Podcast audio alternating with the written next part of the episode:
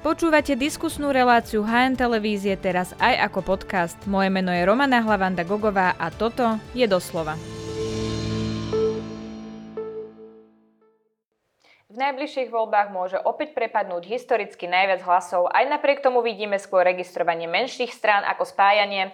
Prečo nevedia nájsť spoločnú reč a na čom stroskotávajú rokovania, to sa opýtam Pavla Macka, predsedu ODS a generála, s ktorým budeme hovoriť aj o Ukrajine a darovaných mykoch. Vítajte v relácii doslova. Ďakujem pekne, dobrý deň, prajem. Pán Macko, tak prečo nevstupujete do novej strany Eduarda Hegera, demokrati?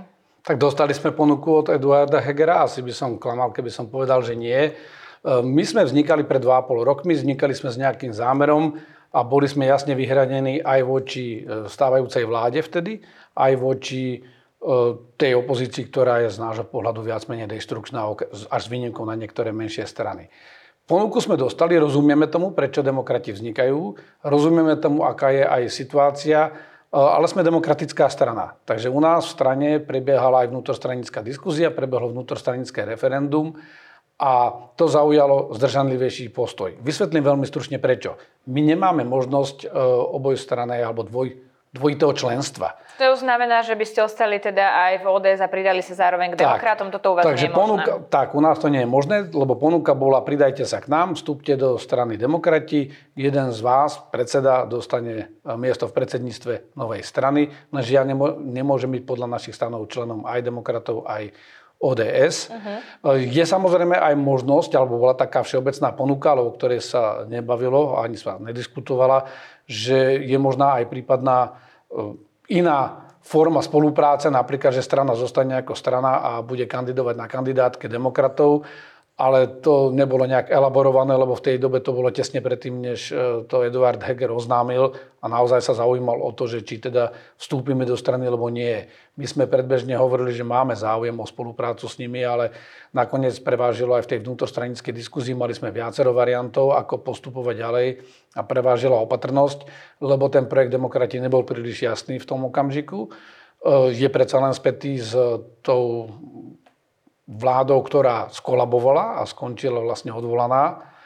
A mm, pre nás to znamená ako malá strana vstúpiť do nejakého subjektu, e, bez toho, že by sme my dokončili vlastne svoje vlastné formovanie, môže byť aj, aj zničujúci krok, pokiaľ by náhodou ten projekt nebol úspešný. Takže ja nakon... úplne rozumiem tomu, čo hovoríte, aj tým dôvodom, prečo ste ostali zdržanliví, ale mám to teda chápať tak, že ešte tomu nie je koniec a je možné, že nejakým spôsobom budete súčasťou demokratov? Je to možné, že buď budeme súčasťou demokratov, alebo pôjdeme s nimi spoločne. Samozrejme to závisí aj od demokratov, že ako oni e, chytia vietor do plachát a či budú ešte ochotní sa s nami baviť. Ale keď sme Takže sa bavili... neviete, či je tá ponuka stále na stole? Uh, Momentálne sme sa o tej ponuke nebavili, lebo oni sa kreujú. My, keď sme sa ale bavili vtedy tesne predtým, než oznámili vznik demokratov, tak e, to, tá reč bola aj o tom, že je aj takáto možnosť.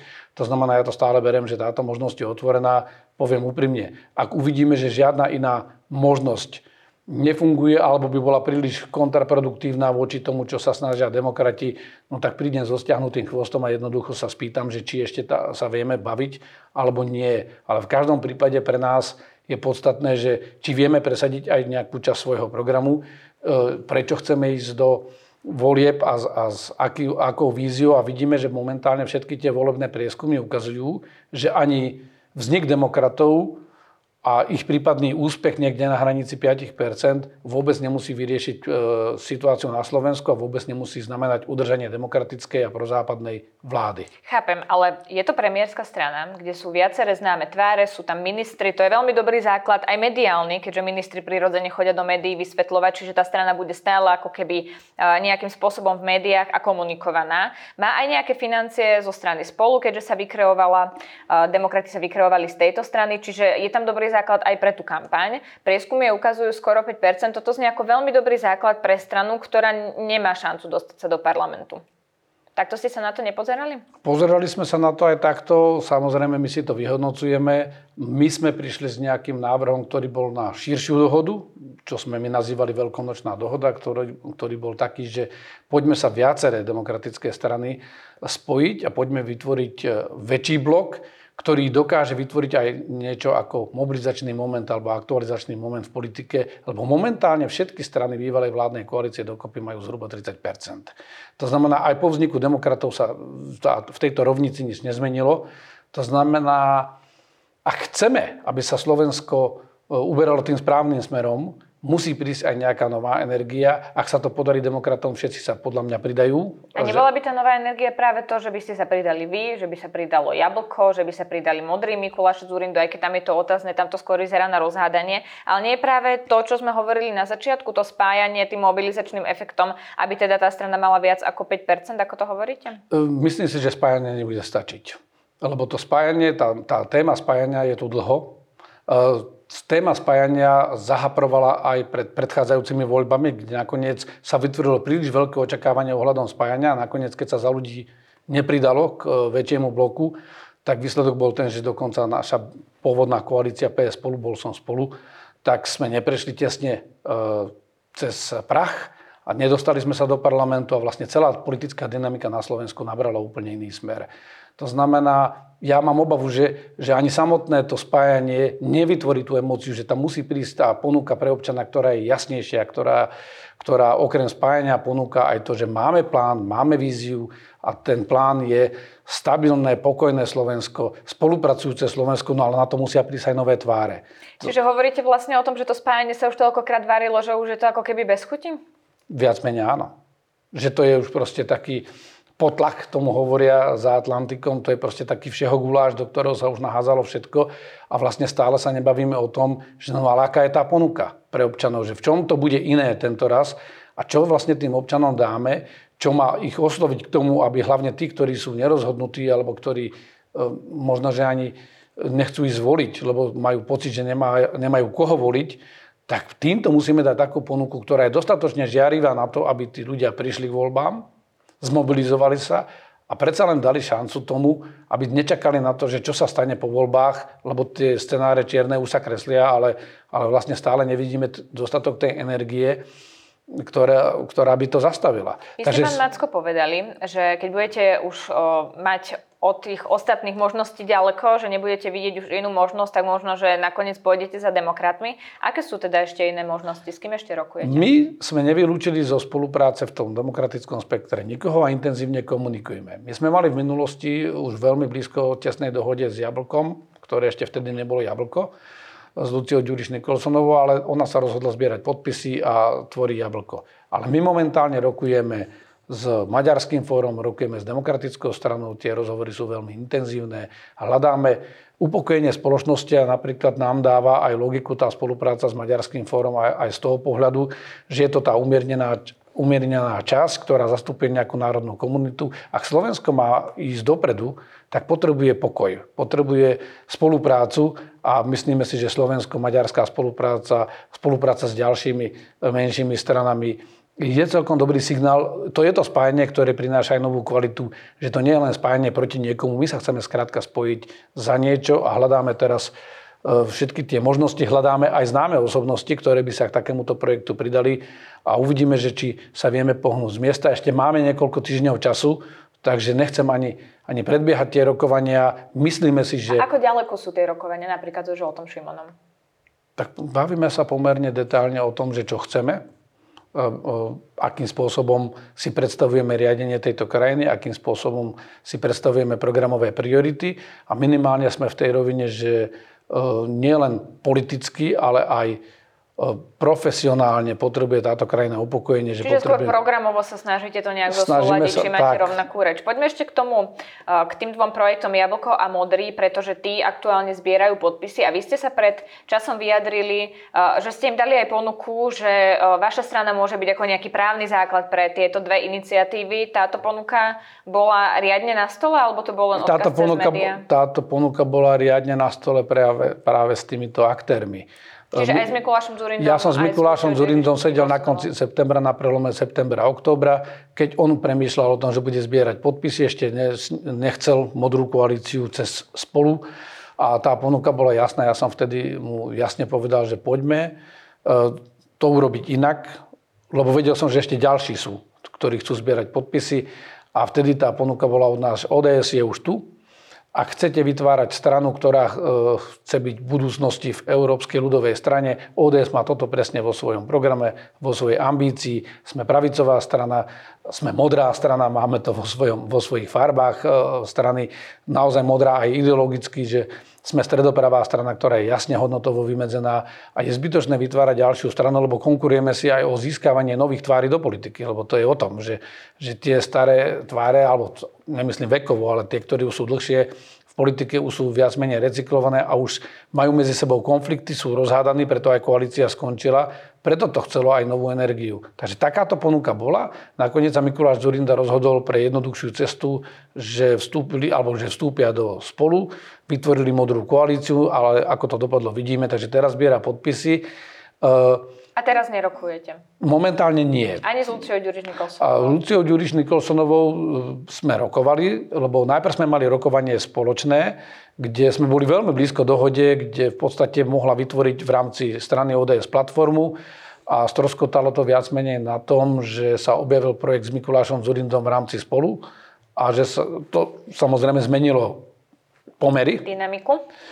A k tomu aj potom prišla požiadavka, že vlastne e, zo strany Lucie bola požiadavka, aby sme boli, ona mala taký pocit, že aby to bolo úplne vyrovnané, že aby sme aj my ODS, ktorá už existovala, vytvorili platformu.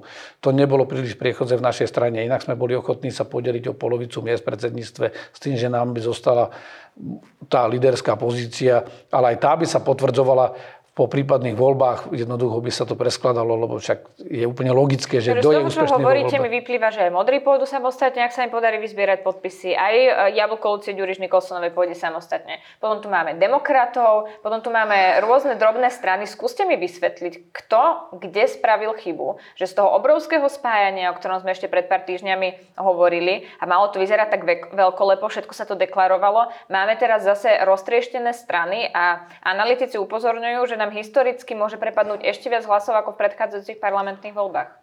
Ja by som nerád robil súdcu kolegom, e, konec koncov každý z nich môže vysvetliť, že, že prečo sme tam, kde sme. Od nás tá ponuka bola, bola Hovoríte úprimná. kolegom, ale vy ste v tom tiež, pán Macko. Ja som v tom, ja som ale túto ponuku za našu stranu jednoznačne dal. E, my sme, je na stole stále. To znamená, pokiaľ sa pán Zurinda a Lucia rozhodnú, že, že alebo nedokážu vyzbierať podpisy a stále chcú ísť do volieb, tá ponuka je tu stále na stole, ale samozrejme čas pokročil, my už tiež nie sme sami, rokujeme s ďalšími partnermi. To znamená, ak, ak to dospeje k nejakej spoločnej dohode, tak už sa budeme musieť spoločne aj všetci dohodnúť. Ale princíp je, že každý mal príliš veľké očakávania a na nás, tak si zoberte, zbierajú sa podpisy za stranu, ktorá má programovo rovnaké hodnoty ako my a my sme neboli dosť dobrí asi. E, pre nich, alebo dosť atraktívny, alebo mali pocit, že by tam mali príliš malú kontrolu v tej strane, všetko Takže iracionálne. o tom, že by ste nemali vyrovnané síly. Jedna strana, jedna platforma a tak by ste si chceli diktovať viac, lebo my sme strana, my sme si už prešli tou tortúrou vznikania. Nebolo to takto? No nebolo to takto, ale vníma to, vnímané to tak mohlo byť. Ja, ja to nevylučujem, len ten problém je v tom, že, že teraz teda budú musieť prekračať tú dlhú cestu. Je tu ešte tretí subjekt, ktorý ide zbierať podpisy, alebo zbiera podpisy a mm, dobrý deň Slovensko. Ano. Takže v podstate ja sa na to pozerám, takže no však dobre, tak čo mám robiť už teraz viacej, ako, ako mám odstúpiť a ako, to je pre mňa najmenej pokiaľ budeme v úspešnom projekte, ja budem radšej šiestý v úspešnom projekte ako prvý v neúspešnom projekte, ktorý zhavaruje. No tak v júni myslím, že sa odozdávajú kandidátky, tak uvidíme, ako to dopadne. Posledný ja si myslím, že aby som to uzavrel, ja si myslím, že v maji budeme už jednoznačne vedieť, akou cestou pôjdeme a budú to vedieť aj tie subjekty ako, ako modrý alebo jablko, že sa im to veľmi rýchlo vykryštalizuje, či pôjdu vôbec do volieb alebo s kým pôjdu do volieb. Ale dajme tomu pár týždňov, lebo není dobré, a to sme videli v prípade Modrej koalície, že narýchlo urobená dohoda, ktorá nemá pevné základy a je viac odkomunikovaná pre médiá, aby, aby to vytvorilo nejaký efekt, ale reálne vlastne nemali dohodnuté nič, skončila fiaskom. Takže my... Tu by vám asi Mikuláš Zurinda povedal, že to mali dokonca aj písomne, len sa to ja, nejak nedodržalo. Nejdem... Ale nemáme ich tu, tak k tomuto ne, nehovorme o nich. Pre mňa je to také, že my chceme takú dohodu, ktorú my si najprv vynegociujeme a my vám ju potom oznámime, že My si na to počkáme dohoda. do toho maja, uvidíme, ako to dopadne. Posuňme sa k téme, e, alebo teda v téme ďalej, pretože vláda teda rozhodla, že naše MIGy pôjdu na Ukrajinu a podľa ministra obrany za to dostaneme 12 vrtulníkov. E, vy mi potom povedzte, že akého konkrétne typu mal byť k tomu byť aj výcvik pilotov, technikov a tak ďalej a tiež 500 e, rakiet Hellfire. Čo na to vlastne hovoríte? Lebo tento celý balík nie je, že my to dostaneme, ale my na ňo dostaneme výraznú zľavu. Toto je nie niečo, čo posilní našu obrany schopnosť, niečo, čo vôbec potrebujeme? Jednoznačne áno. My sme nemali síce v tých posledných prioritách e, bojové vrtulníkové letectvo ako prioritu, ale dlhodobo my sme ho mali v štruktúrách. My sme túto spôsobilo stratili v roku 2000 10 až 12 v tom keď období. Keď sme uzemnili naše vrtulníky. Keď sme uzemnili naše vrtulníky, oni mali ísť do rekonštrukcie. My sme ich mali pôvodne viac, ale vtedy sme mali ešte 8 bojových vrtulníkov a bol na ne pripravený projekt na ich modernizáciu. No, ale vtedy ministerstvo obrany predsa komunikovalo, že my vlastne bojové vrtulníky nepotrebujeme a preto ich uzemníme. To je ten rozdiel medzi tými operačnými požiadavkami vojakov a ministerstvo. Ministerstvo robí ťažké politické rozhodnutia, aj vláda, kedy si vlastne musí vyhodnotiť, že túto zoberiem na seba nejaké rizika a tieto spôsobilosti utlmím, alebo ich budem udržiavať len minimálne, lebo musím občanom aj vysvetliť, že to niečo stojí a robíte balans na úrovni politického rozhodovania medzi tým, že, že čo si môžeme dovoliť podceniť, alebo nie, že podceniť, ale nedofinancovať, uh-huh. lebo nikdy nemáte dostatok zdrojov na to, aby ste dosiahli všetky potreby. Podstata je taká. Tým, že zanikli tieto vrtulníky, ozbrojené sily stratili priamu leteckú podporu. Lebo aj tie stíhačky, ktoré sú, oni sú síce vyko- schopné vykonávať aj podporu pozemných vojsk, ale z iných výšok. A e, doslova F-16 to nie je a10, to sú tie stíhacie bombardéry, alebo teraz tie z tej kategórie SU, čo lietajú na ukrajinskom bojsku kde vlastne jedna aj druhá strana má v rôznych generáciách tieto stíhacie bombardéry. To sú lietadla, ktoré bezprostredne lietajú nad tými bojovými zostavami a útočia na pozemné ciele. A toto naše blogovky nevedia? No naše, tak my momentálne nemáme žiadne stíhačky, tieto F-16 to budú robiť, ale tie sú primárne určené na ochranu vzdušného priestoru. Vedia ako sekundárnu úlohu robiť aj priamu leteckú podporu pozemným silám, ale tá kvantita nie je dostatočná. Vrtulníky sú vysokomobilné. Tieto vrtulníky majú veľmi dobré letové vlastnosti a to je taká lietajúca pevnosť. Veď tento jeden vrtulník dokonca tých Hellfireov v tom maximálnom obložení dokáže zobrať 16 pod seba. To znamená, on dokáže páliť na 16 tankov alebo môže opakovane na uh-huh. jeden objekt. To znamená, to vysokovýkonný stroj, ktorý viete skryť za terén, ktorý sa vie veľmi rýchlo presunúť z jedného miesta na druhé a vie tým pádom podporiť v kritickej chvíli pozemné vojsko a ten pilot vidí, lebo tie lietadlá, čo lietajú vo veľkej výške, väčšinou potrebujú nejakého leteckého navádzača. Kdežto túto pilot môže útočiť priamo. Proste on letí v nízkej, v nízkej letovej hladine, tesne nad, nad zemou, vynorí sa spoza terénu, má hlásenie alebo požiadavku na podporu palebnú od pozemných vojsk, od toho veliteľa, ktorý je v kontakte a vie sa rýchlo vynoriť, zapôsobiť stratiť sa. Sú to tzv. útočné vrtulníky, my sme túto schopnosť stratili a je to vlastne... No, to, to som sa vlastne chcela opýtať, že tie naše vrtulníky, ktoré som už spomínala, tie nie sú bojaschopné, tie, ktoré aktuálne máme. Jedni tie už sú preč.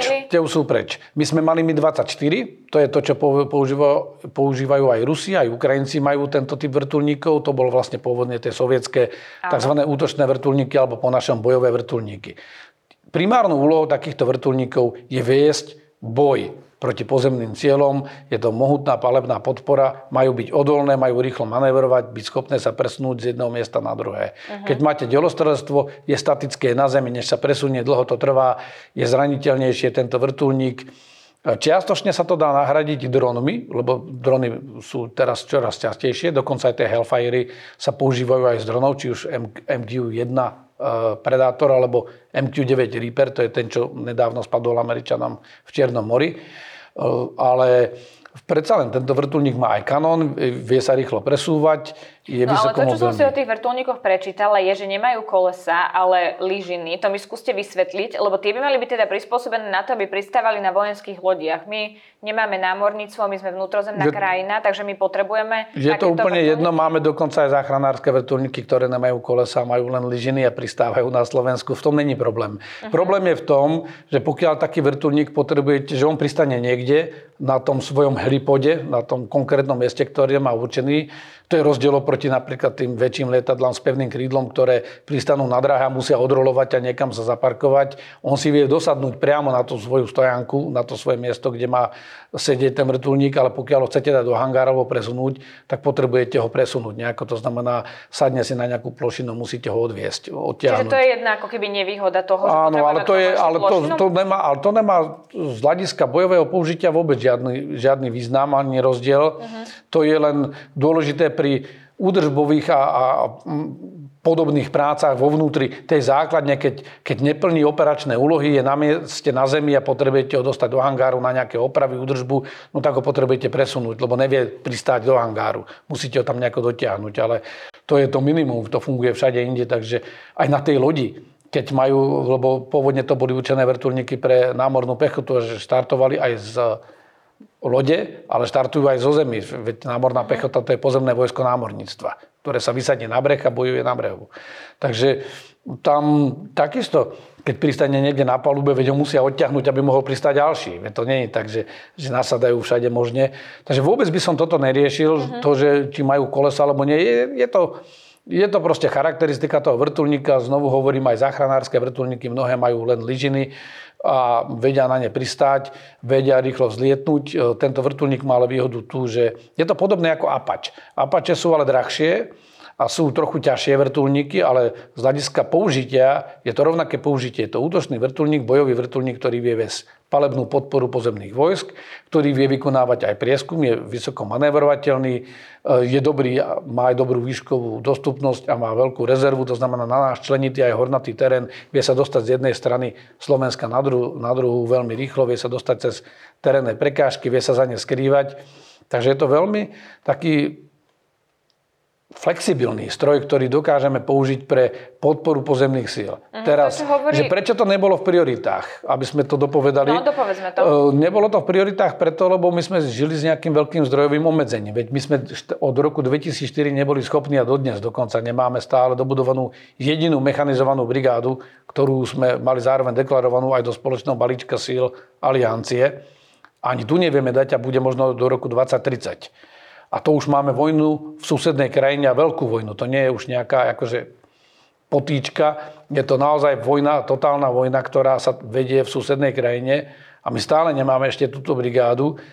Takže keď sa uvažovalo o tých spôsobilostiach, tak, e, tak ako ste aj povedali, že ministerstvo obrany povedalo, no lebo na konci robíte ťažké e, kompromisy a ten ťažký kompromis bol, že, že ani sme nedávali do toho plánu modernizácie ozbrojených síl bojové vrtulníky, pretože to bola, pre nás to bolo nedosiahnutelné. V tej dobe si nikto nevedel predstaviť, že sa k ním vieme dostať. No, aby sme si povedali, lebo nedosiahnutelné z finančného hľadiska, tak to hovoríte, lebo to, čo hovorí teda minister Naď, že hodnota tohto materiálu, ale v tom sú aj tie rakety, ak to chápem správne, je na úrovni niečo vyše 1 miliardy dolárov a Slovenská republika by zaplatila za toto všetko 340 miliónov v horizonte 3 až 4 rokov eh, z plánovaného obranného rozpočtu. Tie ceny sedia? Je to adekvátne 1 miliarda dolárov za to, čo Môže to byť, môže to byť, my ešte nepoznáme úplne presnú konfiguráciu. Ja som sa pozeral, e, za koľko dostávajú Češi, tieto vrtulníky uh, hovoril minister o Bahrajne, ale ja, mám, ja som si naštudoval aj, že Filipíny napríklad kupovali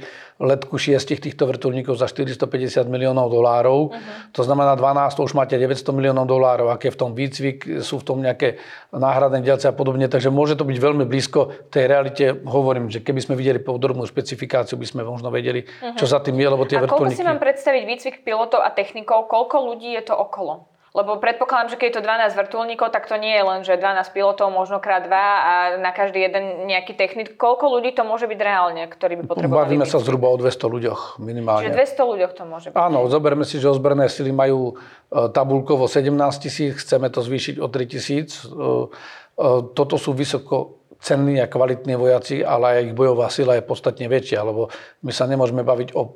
Rozdiel medzi platom pilota a platom e, radového vojaka strelca nie je taký veľký, keď to tak zoberieme, to je pár stoviek eur, uh-huh. ale tento pilot s týmto strojom dokáže úplne iné veci, než dokáže jeden strelec so samopalom.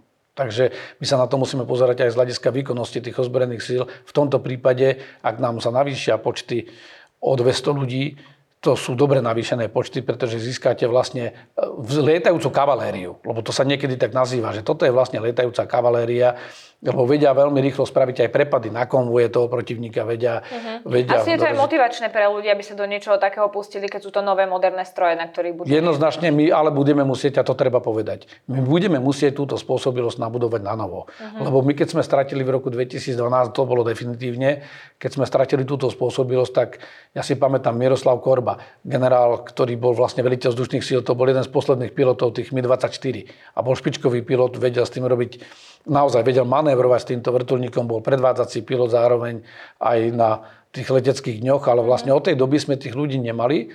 Tí, ktorí boli, tak boli preškolení na e, buď mi 17 to sú tie staršie, čo máme, alebo na Black Hawky a väčšinou sme museli zobrať mladých, veď tí ľudia už zostarli od tej doby. Takže my teraz vlastne musíme úplne na novo vybudovať spôsobilosť týchto bojových pilotov, ale ja ako človek, ktorý bol vo vojenskej operácii, ktorý mal možnosť vidieť v reálnej akcii aj Apache, ale aj Tigre, ktoré mali napríklad Nemci, ktorých teraz vyraďujú, tak toto je unikátna záležitosť. Ako je to dobré, lebo sa posilní bojová sila ozbrojených zo Slovenskej republiky a ten konflikt na Ukrajine nám ukazuje, že bezpečnostná situácia sa zmenila a že my naozaj už nemôžeme mať len ozbrojené sily, ktoré sú na tzv. solidárnu úlohu v rámci aliancie na expedičné operácie, ako sme to robili, že sme posielali do Afganistanu strážne jednotky uh-huh. alebo ženistov a, a špeciálne sily, lebo tie sa osvedčili, tie boli, naši boli špičkoví a naozaj ako na tej medzinárodnej úrovni mali dobrú referenciu a akceptáciu ako špecialisti, no ale tých máme pár.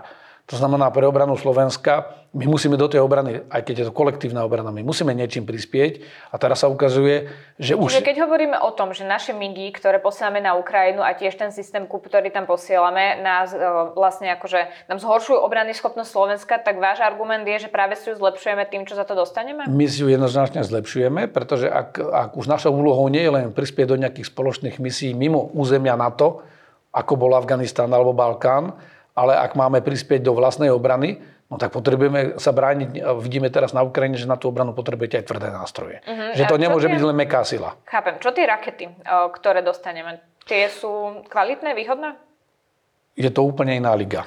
To sa, my sa dostávame generačne do inej spôsobilosti. My sme takúto spôsobilosť nikdy v našich ozbrojených silách nemali. Sice tie vrtulníky Mi-24 mali možnosť aj nejakých riadených rakiet, ale s veľmi krátkým dosahom. Rakety Hellfire sú, jednak budeme mať aj drony. To znamená, my tie rakety budeme vedieť podvesiť aj pod drony, aj pod tieto vrtulníky, ale rakety Hellfire na týchto vrtulníkoch, to sú, jednak sú viacero konfigurácií týchto rakiet, ale to sú rakety, ktoré dokážu ničiť aj tie najmodernejšie tanky. Ten vrtulník ich vie dopraviť až 16. Sú v rôznych režimoch vedia pracovať, buď sú navádzané po lasery a to môže byť aj tak, že je mm, operátor v priestore, uh-huh. a značkuje laserovým ožarovačom e, daný cieľ. A to sú väčšinou tí vzdušní navádzači, ktorí vlastne sú priamo v jednotkách alebo sú pričlenení k jednotkám a keď majú nejaký problém a potrebujú zničiť nejakú v úvozovkách prekážku, no tak si privolajú, privolajú takúto podporu. Vrtulník sa objaví spoza kopca niekde, vypáli raketu, tá raketa môže pôsobiť až na 9 km. E, to je ďaleko za hranicou napríklad dostrelu všetkých tankových zbraní, nielen dostrelu a účinného dostrelu, lebo, lebo granát doletí, ale vy už netrafíte nič s ním. Uh-huh. To znamená, z tohoto pohľadu sú tie stroje jednoznačne výhodou a ja sa vrátim ale veľmi krátko k tým MIGom. Tam sme neoslabili svoju schopnosť, lebo my už máme kúpené a zaplatené nové F-16, ktoré sa len oneskorili a my už tie MIGy aj tak sme neprevádzkovali a nevieme ich prevádzkovať. Tie boli uzemnené. Napríklad Peter Pellegrini hovorí, že tie MIGy by sme vedeli používať, stačilo len spolupracovať s Polskom a Bulharskom, ktoré by ich servisovali. Peter Pellegrini sníva. Veď bol u toho, keď oni objednávali. To bola jeho vláda, ktorá objednala F-16. A keby úprimne povedal, tak jak to nedávno povedal v inej relácii eh, jeden bývalý letecký inžinier, že skrátka my sme tú schopnosť stratili. Aj Petrova alebo Pelegriniho vláda predsa počítala s tým, že dodávky budú o dva roky skorej a už nepočítala s predlžovaním MIGov, preto nerobila výcvik. Ak si niekto myslí, že nového bojového pilota vycvičí za týždeň, za dva, veď to bol dôvod, prečo napríklad Ukrajincom e, nedávajú zatiaľ F-16 alebo tie západné stroje, pretože to trvá, štandardne to trvá 3 roky. Samozrejme, Ukrajina je vo vojne, už má nejakých pilotov, takže vedia sa skorej preškoliť na nové stroje, ale aj tak musíte celú tú infraštruktúru prispôsobiť. Skrátka, to sú chiméry, to, je len, to sú len také politické reči, ktoré nezodpovedajú tým politickým krokom, ktoré aj Peter Pellegrini robil v dobe, keď bol vo vláde a bol predsedom vlády. Pán Macko, poďme ešte k tým migom, ktoré teda dostane Ukrajina. Ako ich vie reálne používať? Lebo my sme už po nich, o nich počuli všeličo. Aj to, že môžu byť použité len ako náhradné diely, pretože keď sú tak dlho uzemnené, že je to vlastne šrot, všeličo sme už o nich počuli. Reálne na nich budú teda ukrajinskí piloti lietať, lebo my vieme, že tu boli aj na Slovensku prípady, keď sa musel pilot, myslím, že katapultovať, Áno. pretože tam došlo letecké palivo. Hovorili o tom, že im hlásili nejaké chyby, tak oni ich reálne vedia servisovať tak, že ich budú vedieť používať? Skúsim veľmi stručne v niekoľkých bodoch vysvetliť. Poprvé, my sme tie MIGy uzemnili preto, lebo sme nemali dostatočný servis. Servis s pečiatkou, lebo to je, nie je o tom, čo e, niekto povie, že však my si bloky vymeníme, uschopníme. Slovensko je v bezpečnostnom stave bezpečnosti bezpečnom priestore. Keď chcete pustiť stíhacie lietadlo do vzduchu, tak musíte si uvedomiť, že tu máme aj civilnú leteckú prevádzku a ako náhle to lietadlo nie je úplne bezpečné, alebo môže spôsobiť nejakú nehodu alebo poruchu, nikto sa potom nepodpíše. Na Ukrajina je v úplne inej situácii. Je vo vojne, ktorá prebieha a v podstate rieši dilemu, že koľko ľudí, keď sa neochráni, koľko ľudí nechajú zabiť, alebo potenciálne koľko infraštruktúry nechajú zničiť, alebo použijú stroje, ktoré ani nie sú 100% spolahlivé, alebo nie sú nie sú so všetkými certifikátmi, ale sú schopné. Tam sa na pečiatky, pretože zachraňujú Nemajú inú možnosť. Jednoducho, to je vojna o prežitie a skrátka to, čo funguje, čo vedia využiť, využijú. To je poprvé. Po druhé, nie sú to žiadne šroty. E, to treba jasne povedať, ale tie stroje majú aj ďaleko do perfektných strojov, ktoré môžete bezstarostne používať. Uh-huh. Lebo my sme vedeli udržať 3-4 stroje maximálne v e, plne bojovej prevádzke a to sme lietali mierové misie.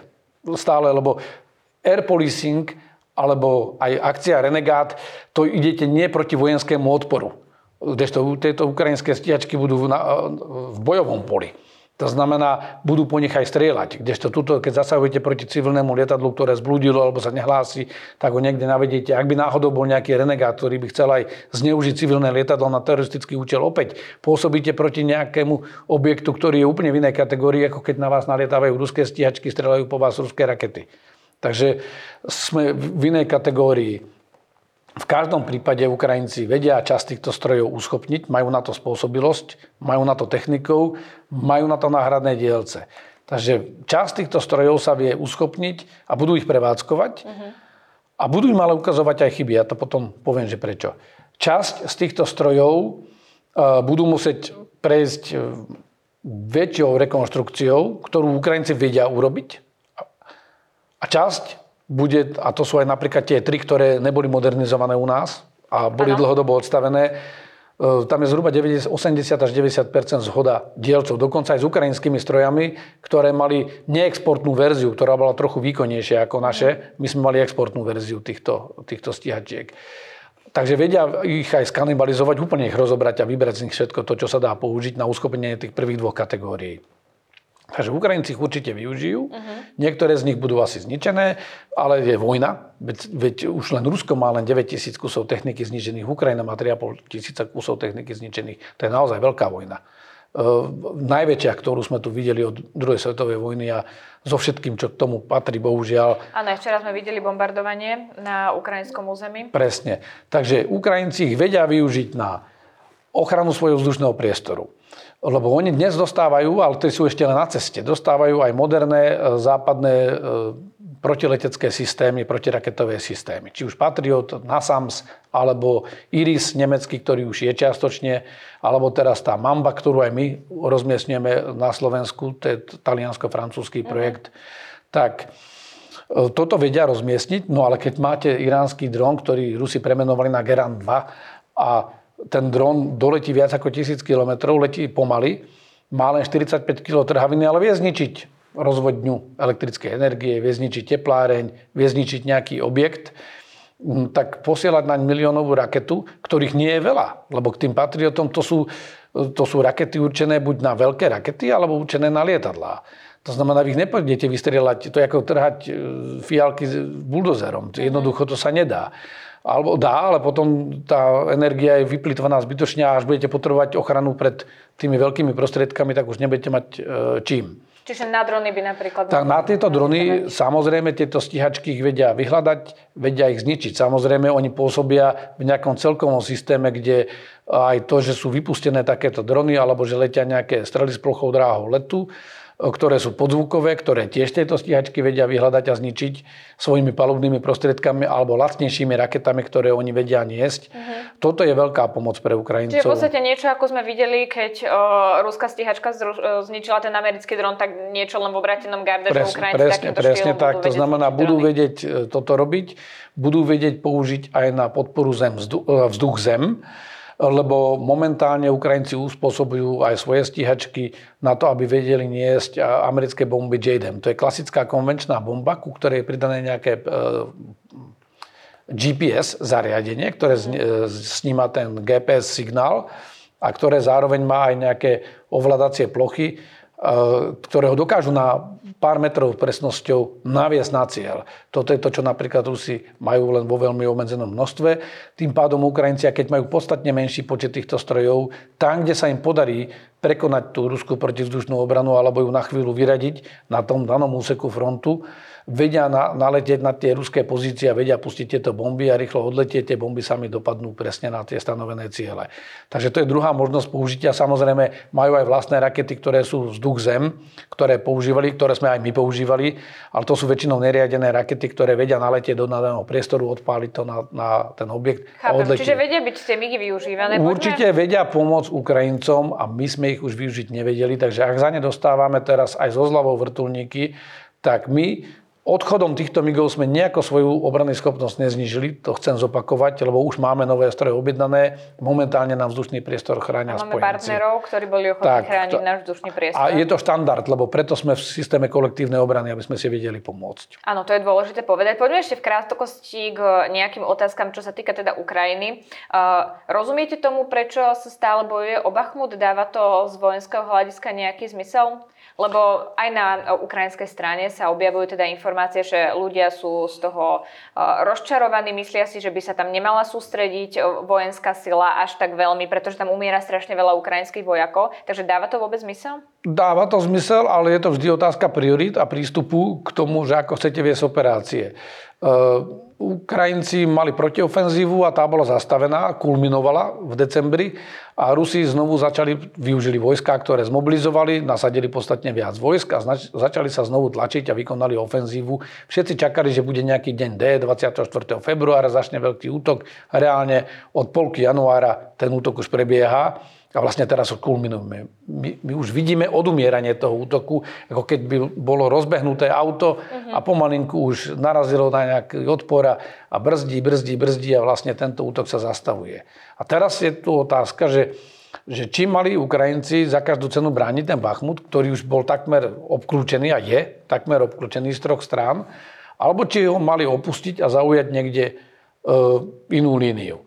Prvá skupina hovorí, že keďže sa Rusi na to dlhodobo koncentrujú a snažia sa to už celé mesiace dobiť, a stalo sa to pre nich symbolom a zároveň sa Bachmut stal aj nejakým symbolom vzdoru a to je odolnosti Ukrajincov, tak ho budeme brániť aj naďalej, lebo Rusi vlastne koncentrujú do ňoho silu a tým pádom... Čiže tam udržiavajú nejakú... Áno, viažú sily a prostriedky a, a tým pádom aj im ich ničia viacej, samozrejme aj za cenu vlastných obetí. Ale na to musí, musíte prisúvať aj nejaké svoje rezervy.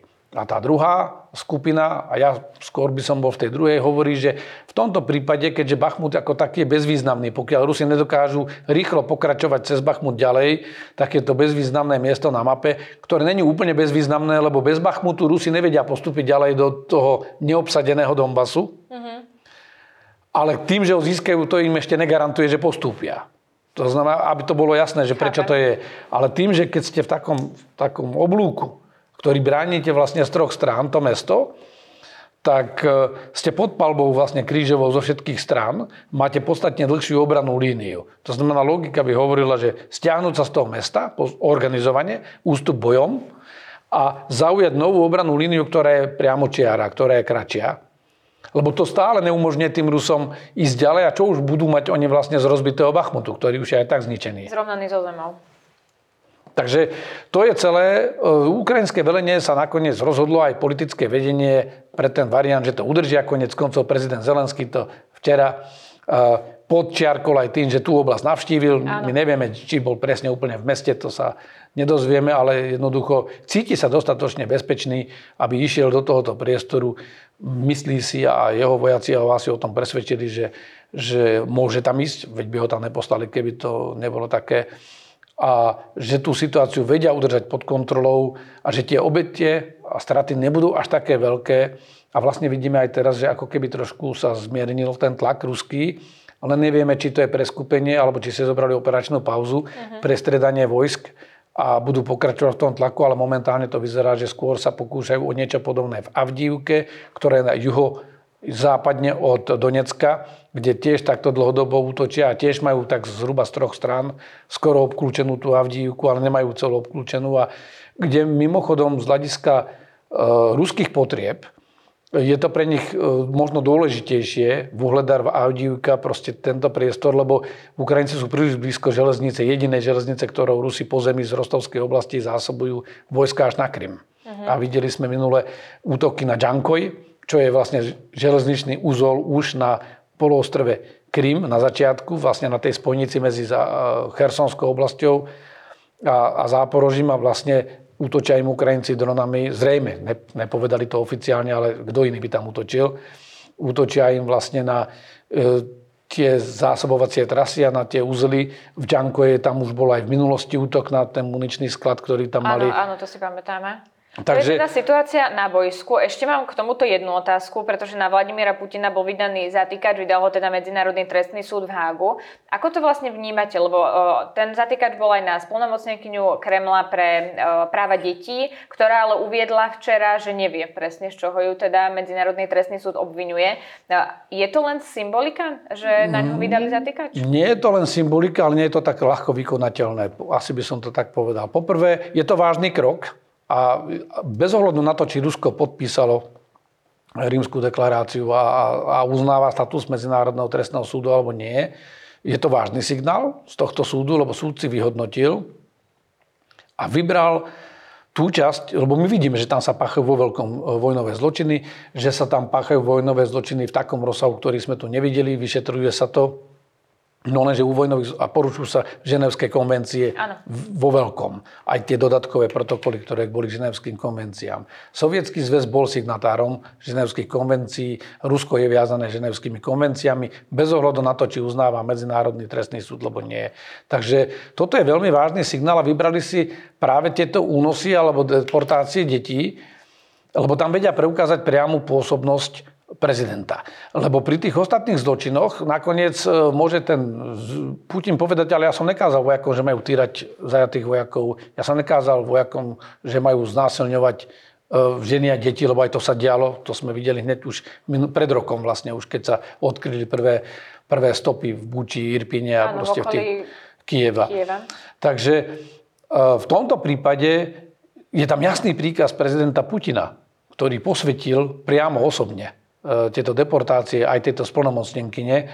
Takže ten, e, ten dôvod je tam jasný. No ale treba povedať, e, komplikuje to Putinovi život, lebo vlastne v 128, alebo neviem koľko presne teraz už krajín, ktoré uznávajú tento súd, je, je zatknutelný a vydateľný. Ale prezident Putin je hlava štátu. Platí niečo ako imunita suveréna. To znamená, hlava štátu to nie je také jednoduché zatknúť ho. No ale na druhej strane je to podľa mňa veľmi vážny signál, lebo to otvára tú bránu tomu, že budú sa posudzovať aj tie ďalšie zločiny a že on už e, nemôže len tak ľahko spávať. E, ja dám príklad. Miloševič. Miloševič skončil nakoniec pred Medzinárodným trestným súdom a vydali ho samotní e, Srby. To znamená, ani prezident Putin si nemôže byť istý, že keď sa zmenia napríklad politické pomery v Rusku, že ho nakoniec zájmu urovnania a kľudu v budúcnosti, že ho nevydajú aj vlastní. To znamená, tým, že už je tento prípad otvorený a že je vydaný zatýkač, je to vážny signál, ale reálne nerobme si ilúziu, že e, keď pôjde teraz niekam prezident Putin, že ho niektorá krajina zatkne, skôr tie krajiny sa ho budú snažiť odradiť od toho, aby k ním prišiel. Uh-huh.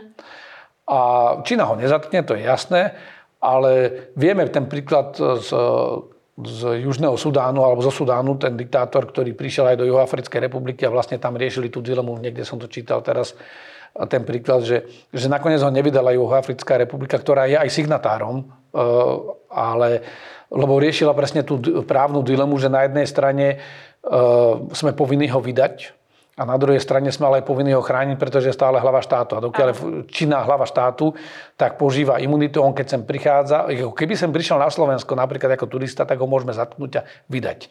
Ale pokiaľ ale sem to pri... zrejme neprišiel do žiadnej Ja si nemyslím, že, že pôjde do tejto krajiny. Takže je to podľa mňa dobrý krok e, od, zo strany Medzinárodného trestného súdu, lebo ukazuje naozaj tú závažnosť, to, lebo to nie je politické gesto. Ten súd, akokoľvek to budú Rusi prezentovať, ten súd nie je politický. Ja nehovorím, že ne, nevníma, čo sa deje v tej svetovej politike, ale je to súd. A ten súd aj s tými prokurátormi, ktorých má, si vyhodnotili tú situáciu a dospeli k záveru, že áno, v tomto prípade máme dôvodné podozrenie, že prezident Putin a tá splnomocnenkyňa spáchali vojnové zločiny, spáchali ich priamo oni a samozrejme následne potom všetci tí, ktorí vykonávali ich pokyny.